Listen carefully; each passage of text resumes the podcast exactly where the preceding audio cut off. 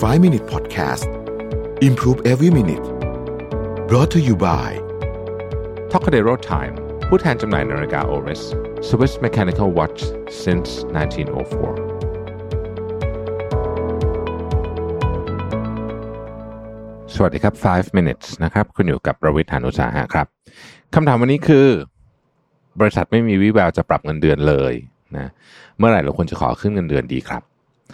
ก่อนจะพูดถึงประเด็นเรื่องนี้เนี่ยต้องย้อนกลับมาถามก่อนว่าเงินเดือนมาจากอะไร เออ นะ เป็นเรื่องที่น่าสนใจดีนะครับ ผมเองก็ไม่ได้ผู้เชี่ยวชาญเรื่อง HR นะ แต่ผมก็มีโอกาสได้เข้าไปเเหมือนกับแน่นอนนะก็ต้องเข้าไปเป็นคนที่ช่วยดูเรื่องเงินดงเงินเดือนว่าจะกำหนดยังไงดีเนี่ยนะครับ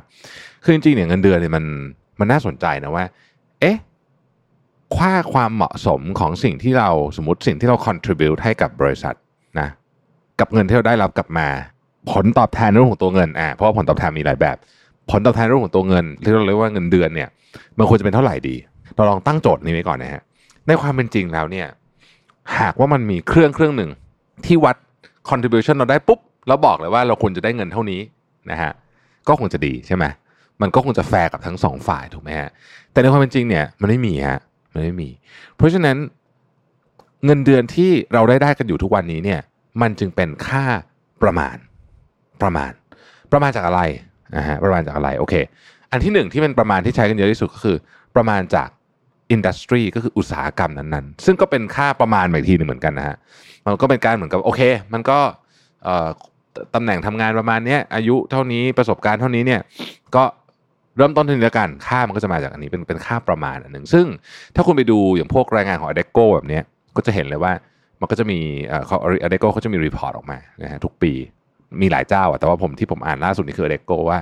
ตำแหน่งนี้เงินเดือน range เท่านี้ถึงเท่านี้นะครับแต่ที่พูดถึงตำแหน่งเนี่ยก็ต้องดูดีๆนะ ต้องระวังนะ เพราะว่าคำว่าตำแหน่งยกตัวอย่างผู้จัดการ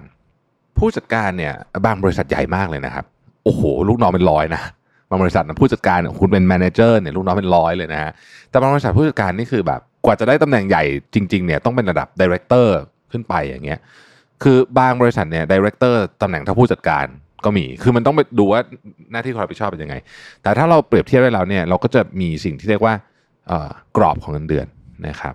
แล้วไอ้พวกนี้ก็จะถูกมาทำเป็นสิ่งที่เรียกว่ากระบอกเงินเดือนนะหลายบริษัทก็จะมีกระบอกเงินเดือนว่าอ่าถ้าคุณอยู่เลเวลนี้นะเงินเดือนต้องเป็นแบบนี้กระบอกเงินเดือนนี่เกี่ยวข้องกับเวลาขึ้นเงินเดือนด้วยนะว่าถ้าสมมติคุณเลื่อนตำแหน่ง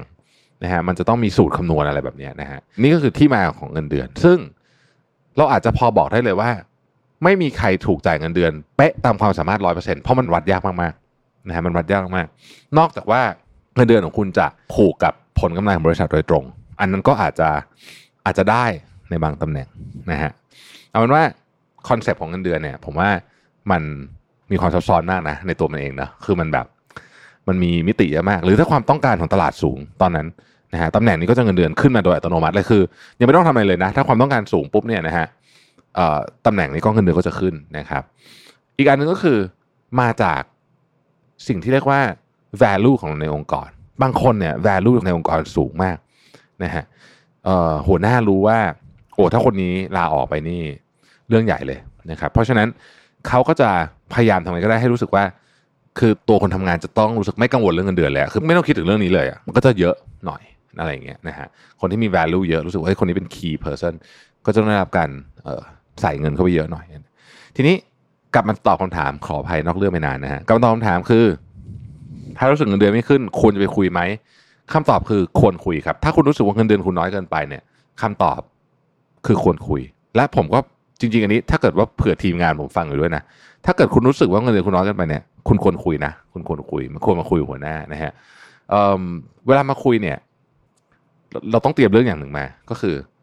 เราคิดว่าเราควรได้เงินเดือนเท่าไหร่เพราะอะไรไอ้เพราะอะไรเนี่ยตัวสำคัญ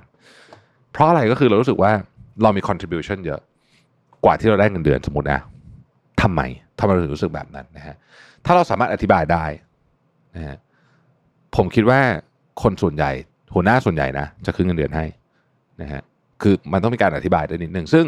แน่นอนอะมันก็คงไม่ได้ออกมาเป๊ะๆว่ามันควรจะขึ้นเท่าไหร่กี่เปอร์เซ็นต์หมายถึงว่า contribution อาจจะวัดเป๊ะๆแบบนั้นไม่ได้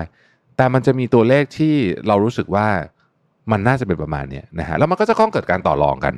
นะเป็นเรื่องธรรมดานะครับ แล้วก็ก็ต้องไปจบที่ตัวเลขหนึ่งที่แฮปปี้กันทั้งสองฝ่าย มันถึงจะเดินหน้าต่อไปได้ถูกไหมนะเพราะฉะนั้นผมก็คิดว่าวิธีการที่ดีที่สุดครับสำหรับเรื่องนี้นะครับ คือควรจะไปคุย แต่ว่าไม่ใช่แค่แบบ ผมขอขึ้นเงินเดือนครับเฉยๆอาจจะไม่ใช่อย่างนั้น อาจจะต้องอธิบายด้วยว่า